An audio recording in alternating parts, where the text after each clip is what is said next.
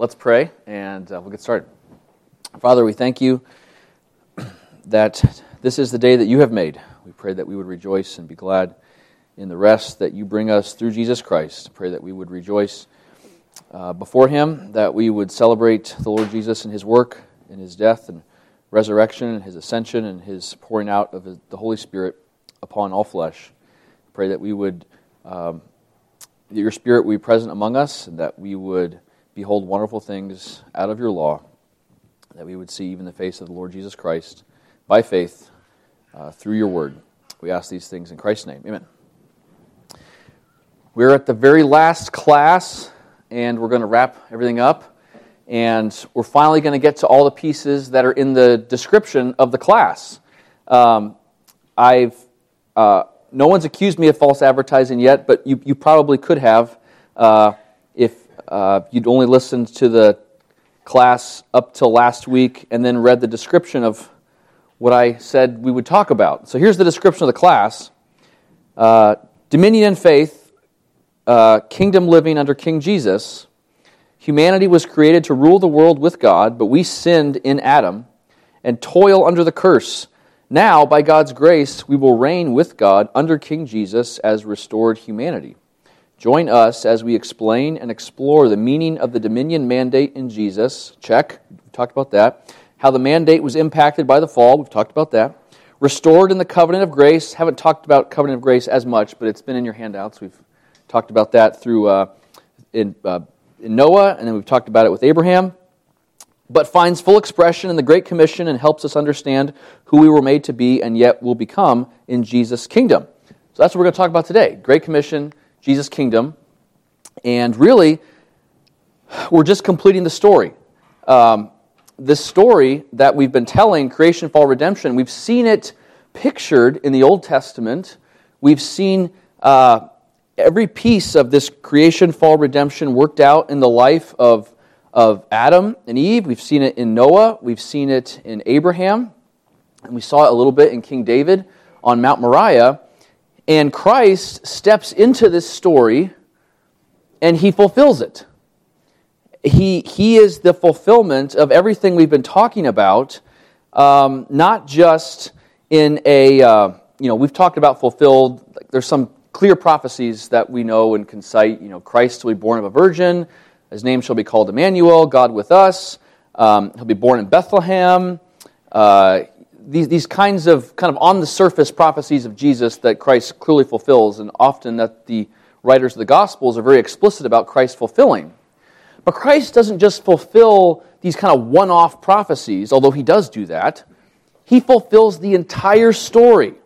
The entire story is, uh, that we've been talking about, and the entire story of the Old Testament uh, is the story of Jesus in his actual historical life.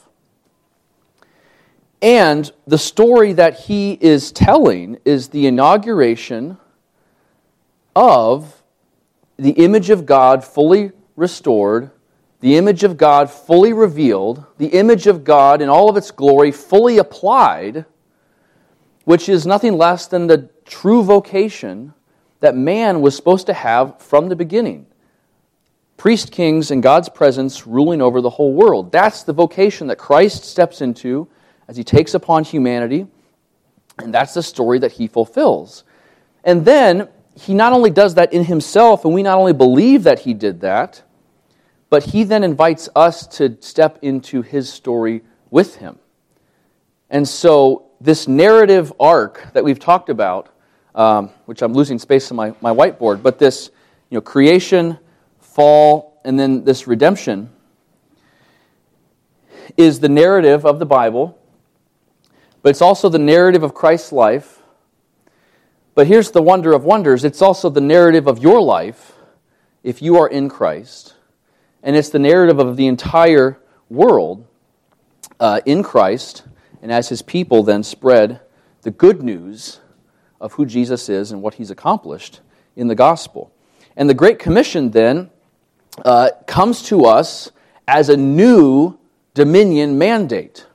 We've got a handout that I handed you guys, uh, this uh, algorithm here, uh, or, or, matrix.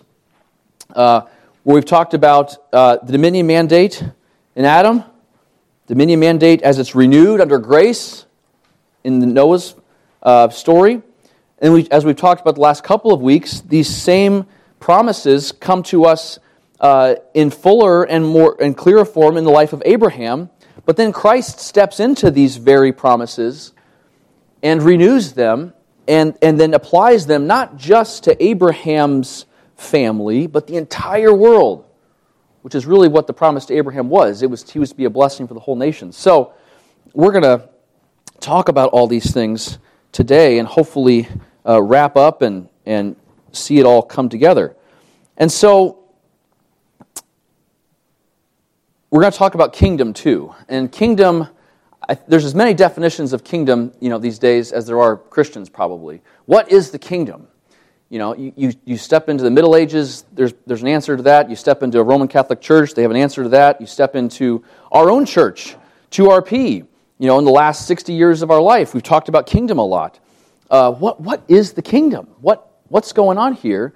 And uh, we're going to answer that question because it's really the same question of, of what's Christ's life all about. And I just as you step into this class for the next 45 minutes, we talk about kingdom. Um, just try to try to put aside and think of it afresh. Put aside your previous notions of it, and just think about these questions. Four questions. What's the kingdom? What did Jesus do? How did he do it? What's Jesus doing now? And how is he doing it? Okay, what did he do and how did he do it? What's he doing now? And how is he doing it? If you, if you know the answers to those questions, you are well on your way to understanding what the kingdom is and what Christ calls you to do now in this life. Uh, so, what did Jesus do? Uh, as we've talked about um, uh, this class, we've kind of defined, going back to your chart, uh, what the image of God is and how it's applied. And we had these, these five categories. Um, the image of God applied looks like glory and honor, it looks like having potential, and, and then walking in the power of fulfilling your potential. It looks like responsibility, taking God's call and fulfilling it, walking under His law. It looks like communion with God and communion with your fellow man. And it looks like uh, being home and then moving from home to make the rest of the world your home. And so when Christ, what did he do? Fundamentally, he came as the second Adam. He came as the image of God. He came as uh, the ultimate uh, priest king who lived before the face of God, and out of that communion went out into the world and exercised power and dominion. And that, that, was, that was what he did and demonstrated in his, his life. His miracles his, his parables, uh, his ministry, his work among people before he went to the cross was a demonstration of, of the God man, not just God, right, but the God man, the man who, who had complete dominion over all the elements. He can calm the waves and the seas, complete dominion over the spiritual realm. He can cast out demons and complete dominion over our bodies. He can heal diseases. Um, we are used to talking about Christ's miracles as a proof of his divinity. And in one sense, I, that's, that's certainly true. Um, but let's not miss the fact that Jesus did all these miracles as a man. As a man. Elijah did miracles. Elisha did miracles. And yet, the conclusion we draw from their miracles is not, oh, Elisha is God or Elijah's God. No, no, no. Like, they're clothed with power. They're doing these things as men, demonstrating the power of God. Christ does these, these miracles as a man just as well.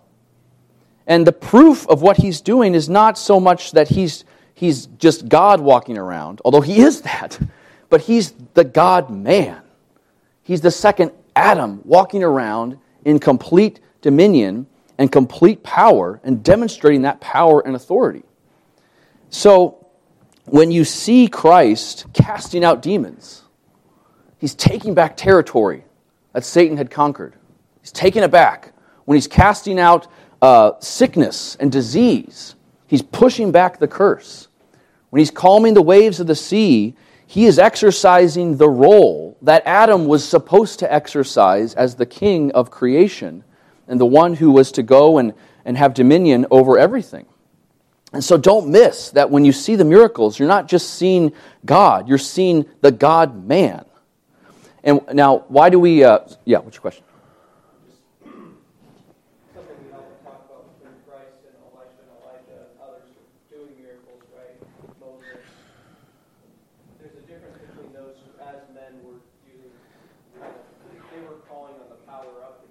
Mm-hmm. Right? There's an authority difference, right?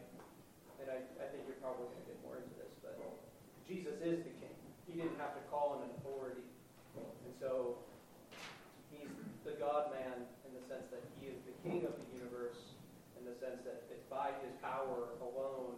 He doesn't need to call on the Father or whoever. He, he is the one who can direct these things to happen versus Moses, Elisha, Elijah and that would be a distinction, right? Yeah, although I, I, I, would say I think we get tripped up on this question of, you know, is Jesus, what's going on with the miracles? And the Enlightenment, this, this movement in the 18, uh, 1700s or 1600s through the 1800s, um, they want to separate the spiritual from the material. They, they want to reduce the world and our study of it to only what we can understand with our reason. And because human reason and our empirical methods cannot, by definition, measure the spiritual and immaterial, we're just going to separate these things. And we're going to only look at the material, and, and that's going to be how we rule the world and understand the world. And so when we come to the Bible and we see these supernatural things, well, you can't apply empirical methods to Christ's miracles. You know, I mean, and that's why Thomas Jefferson cut out uh, the miracles from his Bible. He was a deist, he was a true product of the Enlightenment, and so there was no place for miracles. And so Christianity, in the midst of the Enlightenment, um, had the burden of proving to a skeptical world no, these things really happened.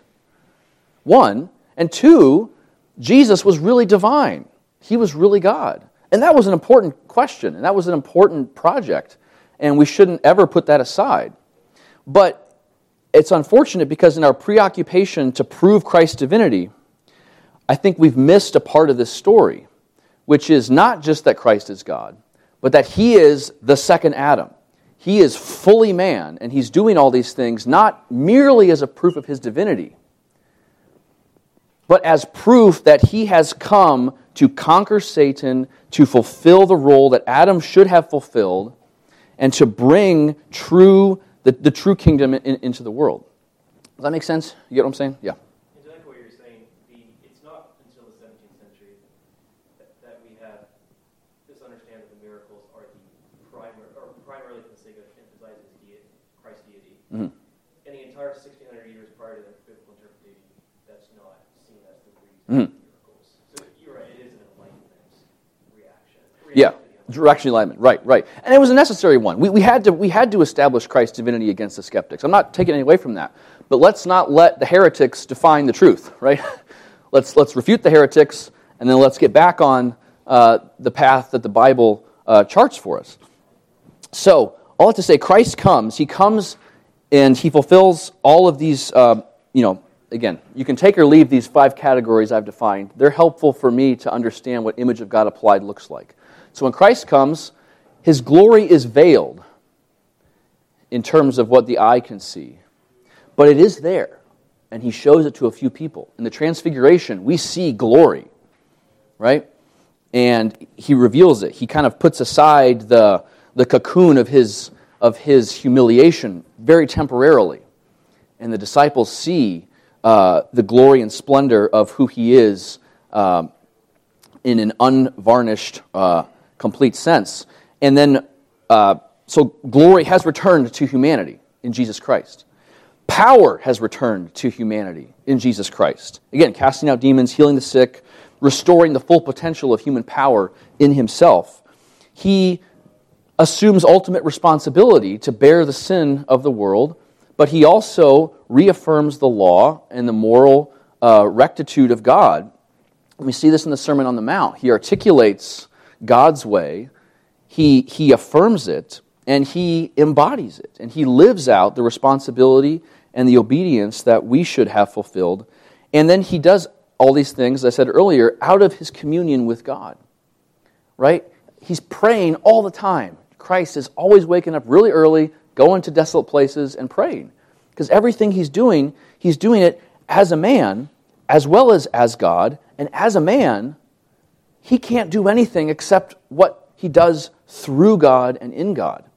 And so don't just see God or Jesus as just, well, he's God, so he just does the things God does. And it's no, he's as a man. And as, as a man, a true man who, who man was supposed to be, what Adam was supposed to be, was living in and through God and out of that communion, doing the works that men were supposed to do. And then, home. How does, how does Christ kind of reaffirm home? Well, Christ is home. Christ is the temple. Christ is the place where heaven and earth meet.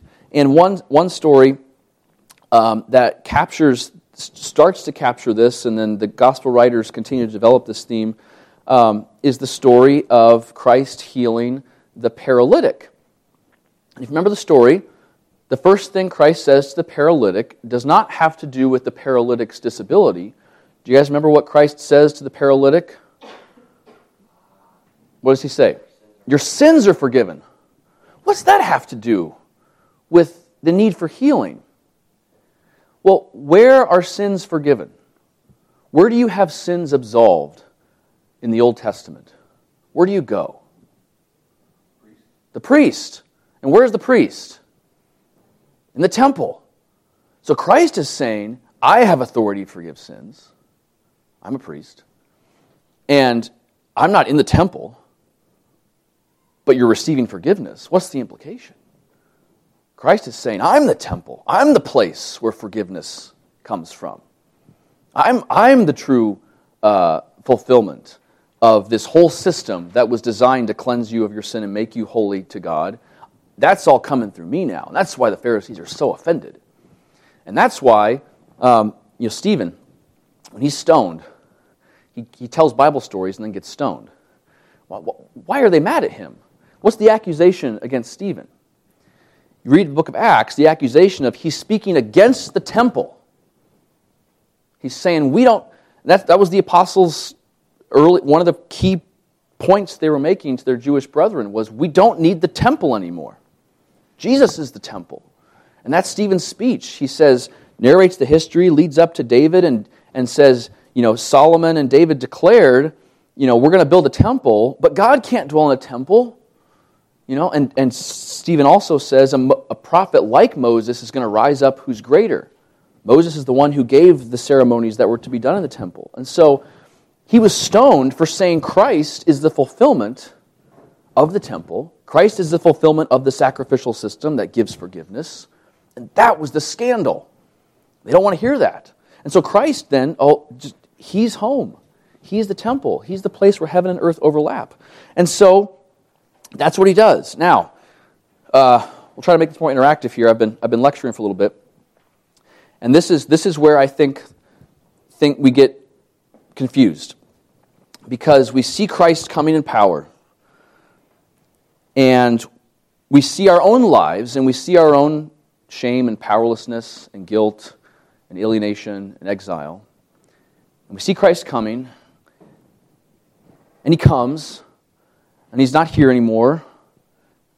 And we're still here in this sinful world.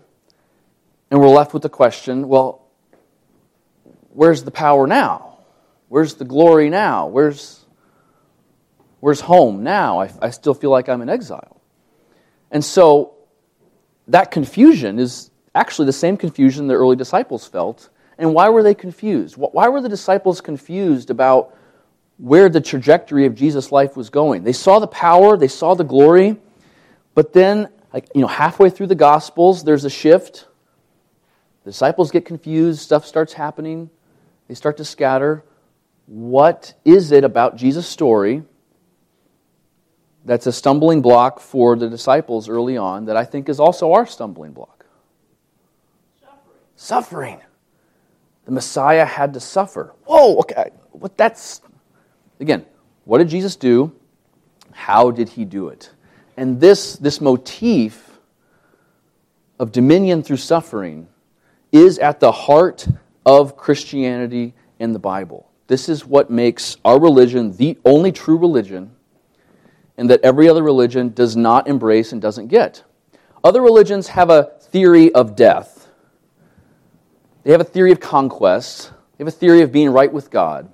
But Christianity is the only religion that says true dominion comes out of death. True resurrection power, true life comes through the way of ultimate shame and suffering. And that's the trajectory that Christ charts and starts to go to, sets his mind to go to Jerusalem. And the disciples, they're puzzled. They're, they're trying to read these same prophecies that we've been talking about in the past 11 weeks, and then they see it fulfilled in this suffering Savior who's, if he's a king in power, casting out demons and ruling over creation and forgiving sins, why is he executed in a way that symbolizes to a whole Roman world you're the scum of the earth, we own you, no one should ever follow you ever again. Like, how, how do those things go together? And that's, that's Christians have been figuring that out for 2,000 years. And we're going to talk about that today. Before we get to how, what's going on there, what we do know, and the apostles' starting point for starting to understand all this, was the objective fact that whatever Christ was up to, what's the result of Christ's work? After he suffered, what happened?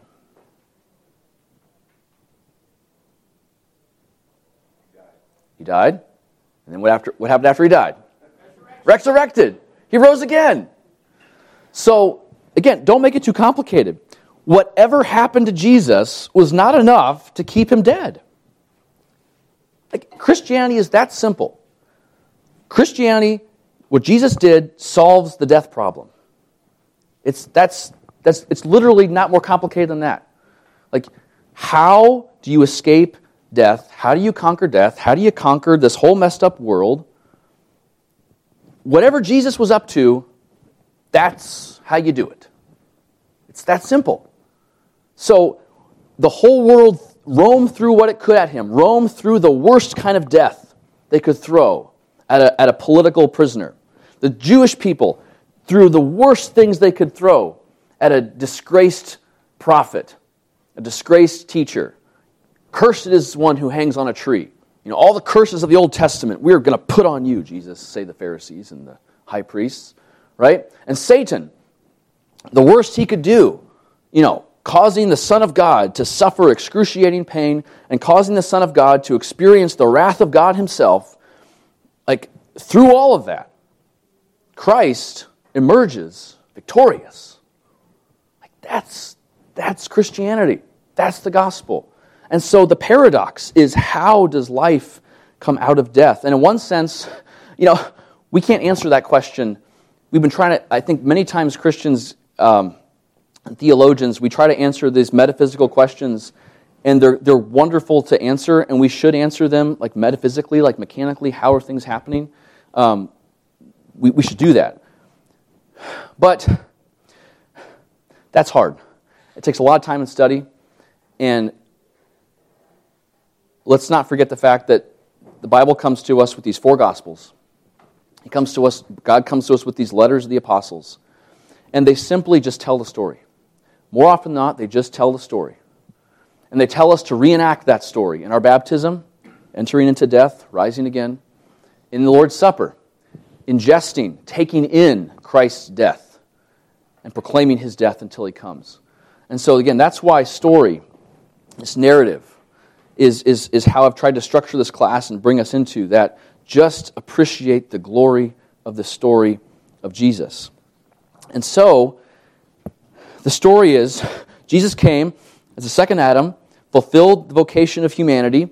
He did that through his death and suffering that produced ultimate life. And as a result of that, he's taken what happened after he rose again. He then ascended to heaven and is seated at the right hand of God. What's, what's the significance of that? That's fulfillment of Daniel chapter 7. Daniel's vision, saying, I saw one like the Son of Man standing before the Ancient of Days and seated at the right hand of God. And so Christ is saying, I am the fulfillment of this prophecy. I have taken my place as the rightful heir of humanity, and I have assumed the command post, if you will, of all of creation. And that's the meaning of the ascension. Christ assumes and accepts the honor and glory of the work he has accomplished and now rules the entire world as the Son of Man of Daniel chapter 7. And then what happens after that? This is where we enter the picture. After Christ ascends, what does he promise to do 10 days later?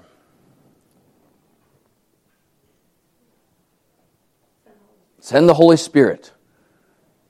He bestows his power and his glory onto his people and rules all of creation in building this new kingdom in and through the power of the Holy Spirit that he pours out upon his church.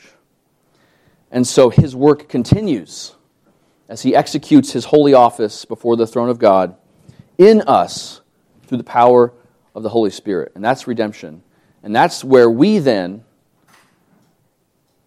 we enter into his story. And so we assume the dominion that he accomplished, and we assume the role that he fulfilled as his people.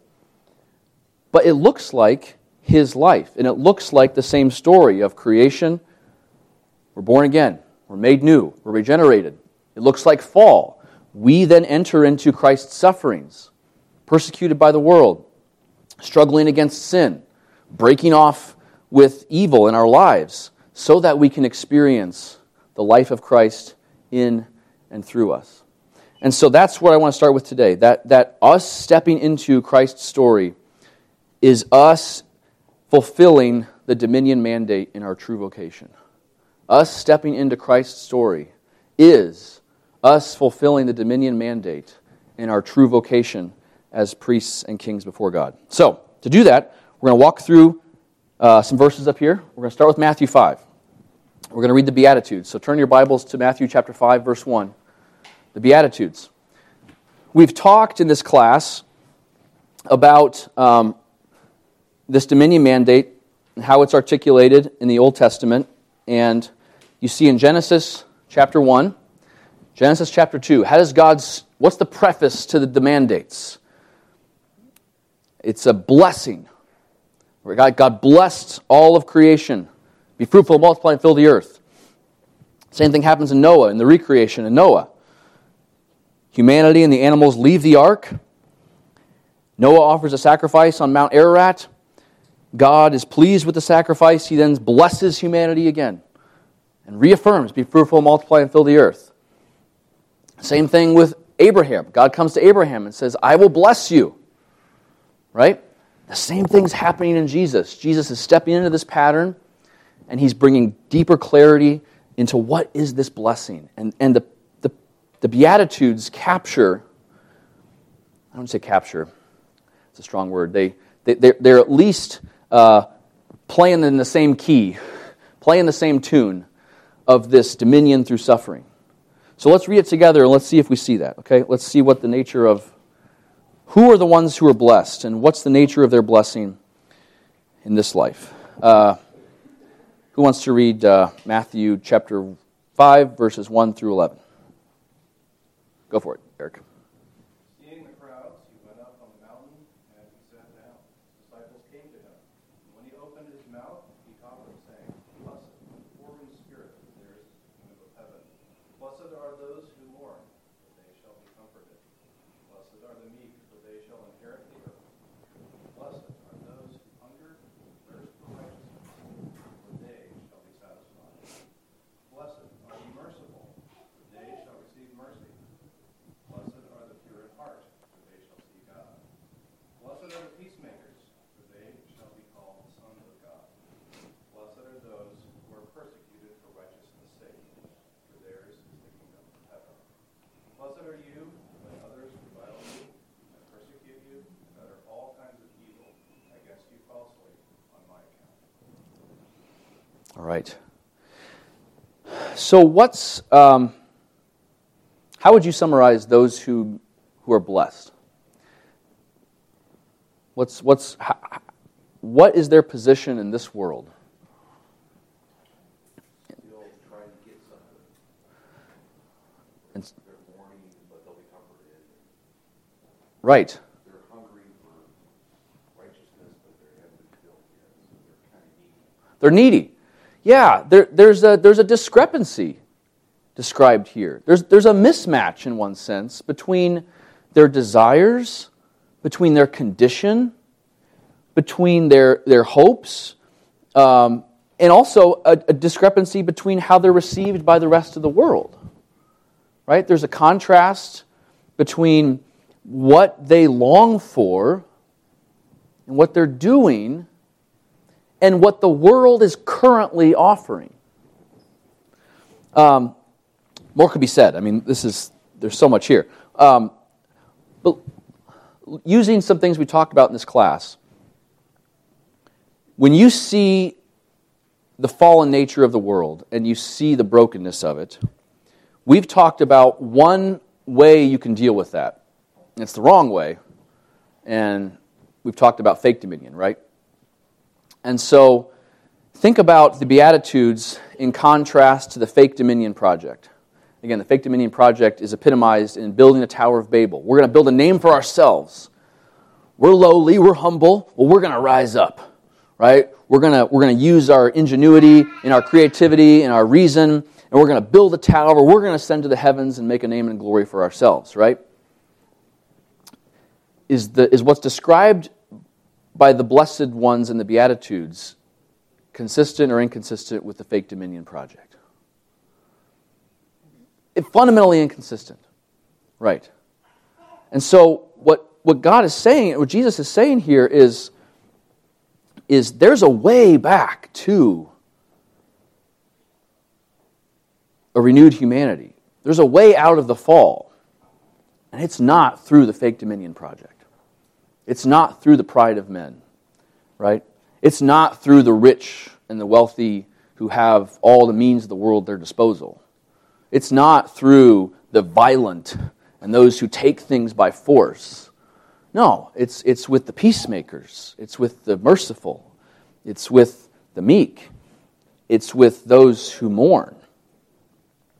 And that, that's just a beautiful, I mean, that, to, to anyone who is dissatisfied with this world and feels at their core of their being that who they are is fundamentally broken and messed up and not what they're supposed to be. Like these verses of blessing affirm that your dissatisfaction with this present world is the right response. But beyond that, but, but the Tower of Babel builders had the same response. They were dissatisfied with the world too, right? So just being mad at the world and mad at your condition is not enough. A lot of angry people in the world who hate their current condition, who want it to be fixed, who are not going to receive the blessing. So it's not just dissatisfaction, but it's dissatisfaction in a posture of recognizing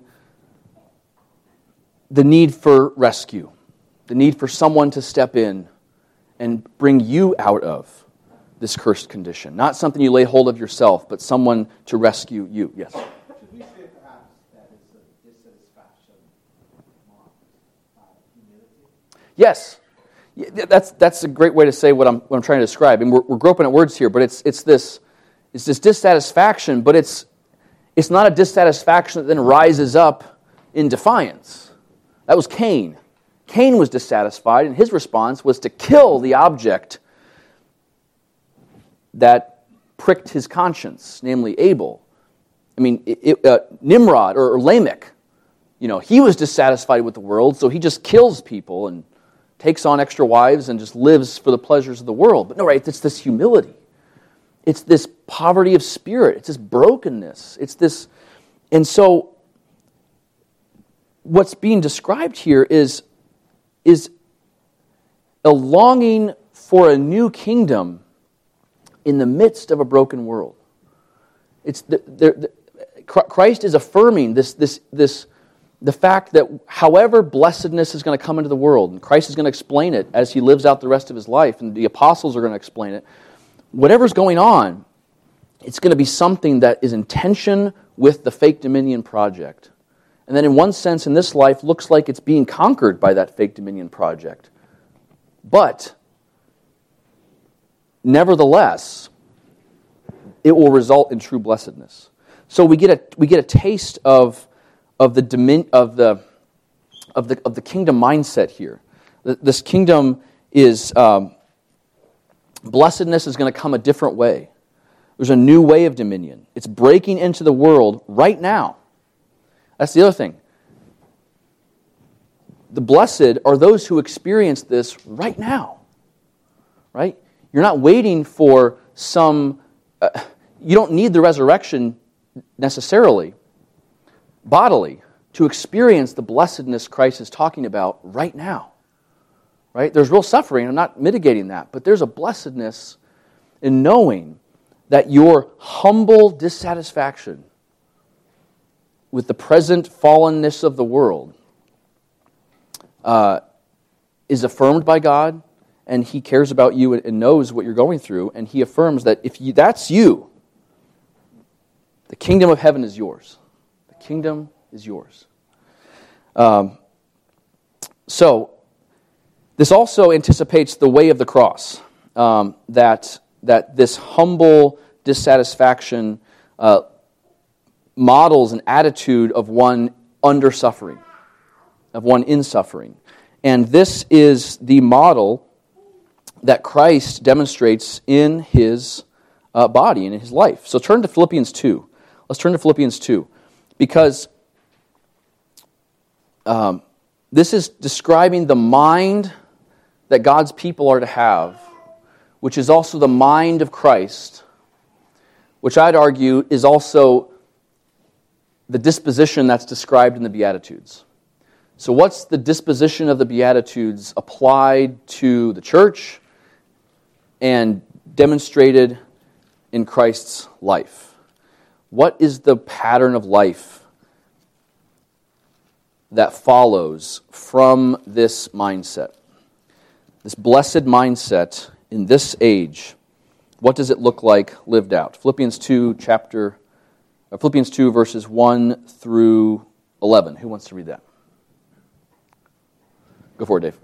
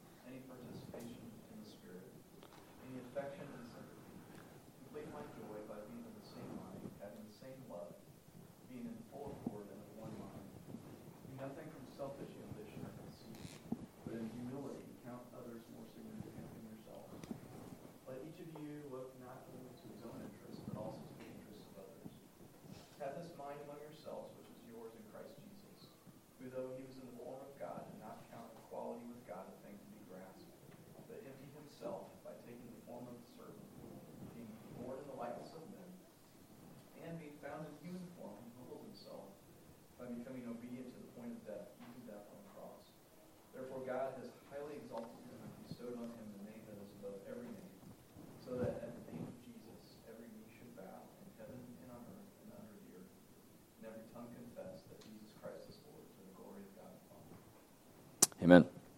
And so, what does this mindset, this, this, this kingdom mindset, this mindset of true blessedness, what does it look like lived out in Jesus' life? Based on what Paul tells us in chapter 2 of Philippians.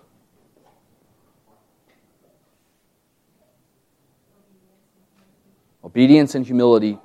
How? What's, what are the actions that Christ takes to fulfill that obedience and humility? takes the form of a servant or a slave. Let's just go the actual Greek word, doulos, right? Lowest position, right? Not just the form of a servant. Where does how, how does does he go even deeper than that? Takes the form of a servant and what? Born like us of men and then not just any man, even a dead man. Not just any dead man, but how does he die? On a cross. A political propaganda by the Roman emperor that says this guy is a loser. That's what the cross means. This guy is a loser. This guy is a laughing stock. I mean, um, there's a book written by uh, this, this non Christian guy named Tom Holland called Dominion. And it's a story of the history of Christianity. And you should, I think you can go on Amazon and read the Kindle introduction. You get a free sample of it. But that introduction is worth the price of the book because we are so far removed from public executions in our day. You know, we, we don't see people publicly shamed. Um, we see people Twitter mobbed. You know, we see people in like mild forms of emotional kind of abuse um, on the internet, but we, we don't see public executions. Um, not to mention public torture. Um, not to mention public torture that's like on a highway uh, with a naked man, bloodied, and hanging there for you know six to nine hours. I mean, it's just we're so removed from the horror and shame of the cross, and so have this mind in you that was in Christ. How does Christ bring his kingdom into the world? How is he conquering? It's this. It's ex- the most extreme humiliation that you can imagine. And that's this, the scandal of it, the scandal of it. That, that was why Christianity was so new and off the charts in the Roman world was what? You're going to take the, the image of, the mo- of humiliation and make it the image of exaltation? What? You guys are crazy. And yet, Paul says this is the power of God, right? This is what puts the world to shame. Because you can do the worst to Christ that humans can devise, and he still rises from the dead. And that's the answer is okay, fine. Have your Caesars risen from the dead? You know, has any other political prisoner who's been crucified risen from the dead? Are you, are you going to rise from the dead when you, Caesar, you and your pomp, and you, Herod, and your pomp and glory, and you, Pharisees, and your, your pride and your hypocrisy, are you going to rise from the dead? Can you do that? Can you take your own life up? That's that's, that's the comeback, and it's the ultimate comeback. Okay, so that's what Jesus did. That's the mind he had. And now, where does Paul go with that? How do we take this mind upon ourselves? Now, we have these, these, these attributes that we should aspire to, right? And we should um, seek to cultivate these virtues, but what's the context of our cultivating the virtues? Right? What's it feel like? What's it, where, where do we do it? And that's where Philippians 3 9 through 11 comes in. Again, Paul's building on this idea of what does humility look like lived out? What's it mean to be in Christ? Paul says, starting in uh, Philippians 3, verse 8, Indeed, I count everything as loss because of the surpassing worth of knowing Christ Jesus my Lord. For his sake I have suffered the loss of all things and count them as rubbish in order that I may gain Christ. So Paul is saying, My life I'm trying to model off of Christ's humility. Christ lay aside all things. Paul says, I've lost all things, and I count them as rubbish, so that I can be found in him, verse 9, not having a righteousness of my own that comes from the law, but that which comes through faith in Christ, the righteousness from God that depends on faith. I want to gain all the glory and righteousness that Christ had in his exaltation. Right? I'm going to, I'm going to, I'm going to humble myself and take the form that Christ assumed in my own life so that I can gain by faith the righteousness that Christ accomplished on the cross. And how is how, and he elaborates on what that looks like in verse 10. What's, what's this going to mean for Paul? What's it going to look like? That I may know him and the power of his resurrection and may share his sufferings, becoming like him in his death, that by any means possible I may attain the resurrection from the dead. So the Christian life for Paul is to live out the narrative of Jesus' life in his own body. Not so he can earn his own salvation. This isn't, this isn't about earning your salvation. This isn't about justification by your own suffering. This is you agreeing with Jesus that the path he trod is the only way to eternal life, and that you want to follow Jesus in that path so you can achieve the same end that Christ achieved. It's that simple. Jesus conquered death. Do you want to conquer death? Do what Jesus did. Live the life that he, he lived. This is the imitation of Christ. This is, this is walking by the Spirit. This is, again, not earning your salvation. This is the kingdom life that's promised blessing in the Beatitudes. Yes? I'm just thinking about this. I mean, it's indeed what St. Paul said. Uh, There is uh, no nihilism community about it. But if you think even rationally, um, if we if we accept the fullness of the revelation as it appears within the gospel, then St. Paul, in the providence of God, has made the most rational decision. Mhm. Because given the person that is described in the gospel, Jesus, there is nothing that transcends that. So Right. You go through all the great men, and you can pile up many great civilizations, and none of them will be valued as he is. Right. And so to to want to be like him is the wisest choice that you could Yes. He is true wisdom. This is, this is true wisdom come from God. And if you reject it, you're a fool. exactly. Yes, Dave. I was, you know, taking on the sin, just I keep thinking about how significant it is that we have the Holy Spirit. Mhm. Because, you know, I mean, in the struggles of life, you know, you can sit there and uh, I know, I know the glory of Christ. I know He's paid for my sin. I know that I'm free. I have dominion in Him and all these things, but but we still wrestle with our with the flesh. We still struggle to live in light of that truth. And I think if I think Satan wants us to forget. And Satan wants to take all that and basically turn it into just sort of a a, a, a struggle to live in line with the facts, Right. with the truth Right. and make us forget that you know, Jesus knew that we would struggle, and He said, "I'm not going to leave you alone.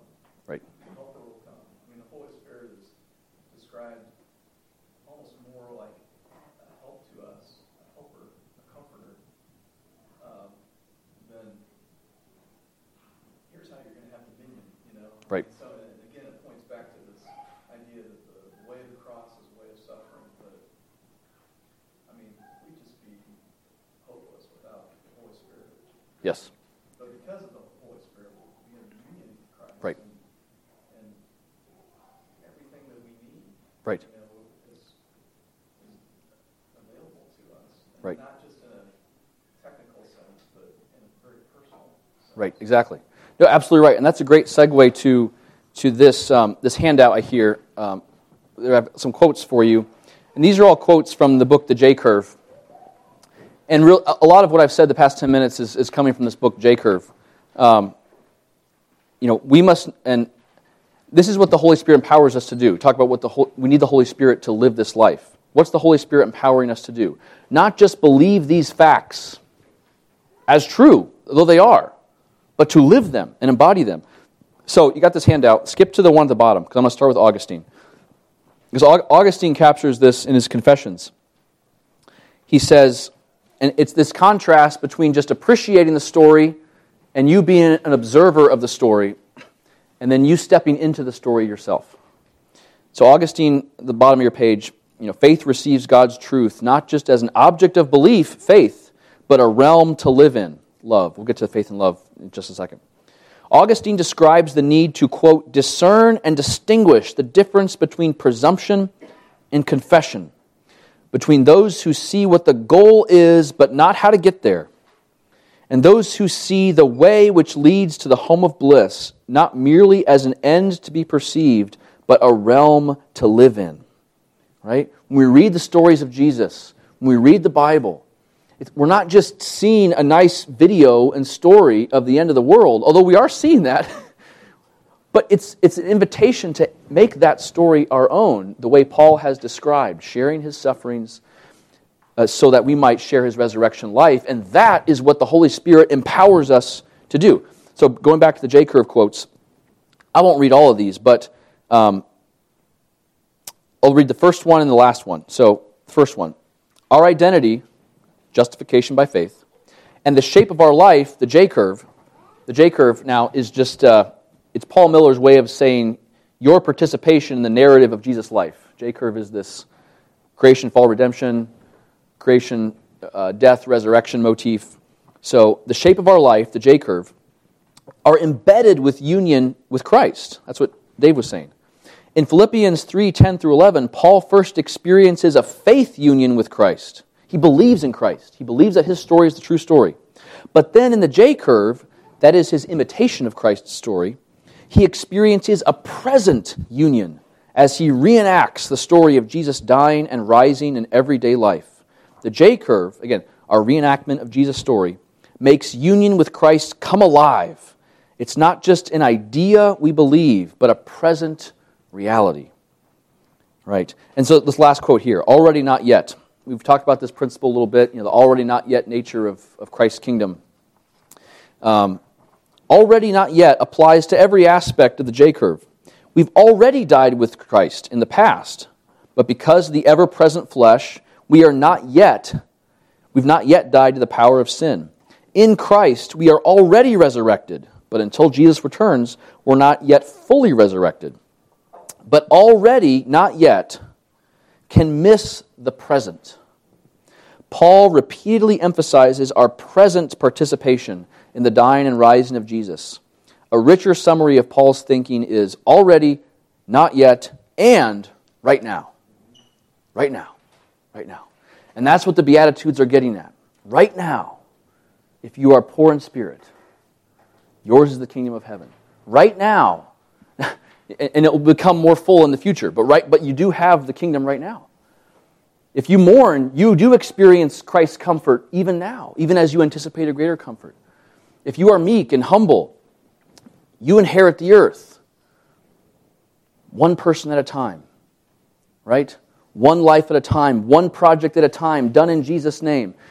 And the, again, 1 Corinthians chapter 15, the end of it, be steadfast, immovable, always abounding in the work of the Lord, knowing that in the Lord your labor is not in vain. What's that mean? The meek will inherit the earth. If you are laboring in the Lord, there is a sense in which what you're doing for Jesus will endure to the end. Right? Your 401k may not endure to the end. Right? Your house may not endure. But the works of righteousness and love that you do in Jesus' name are real. They're real and they matter. They matter. Yes? I'm just thinking, uh, quite right, and even with uh, Bill, what Steve was mentioning, and the Holy Spirit, the, uh, the struggle, I mean, why we would not see a clear advantage is the deceptive nature of sin, so that it's it's like it's a mirage. It's a mirage. Mm-hmm. And unreality that is not there, but it's it's like a captivating movie script.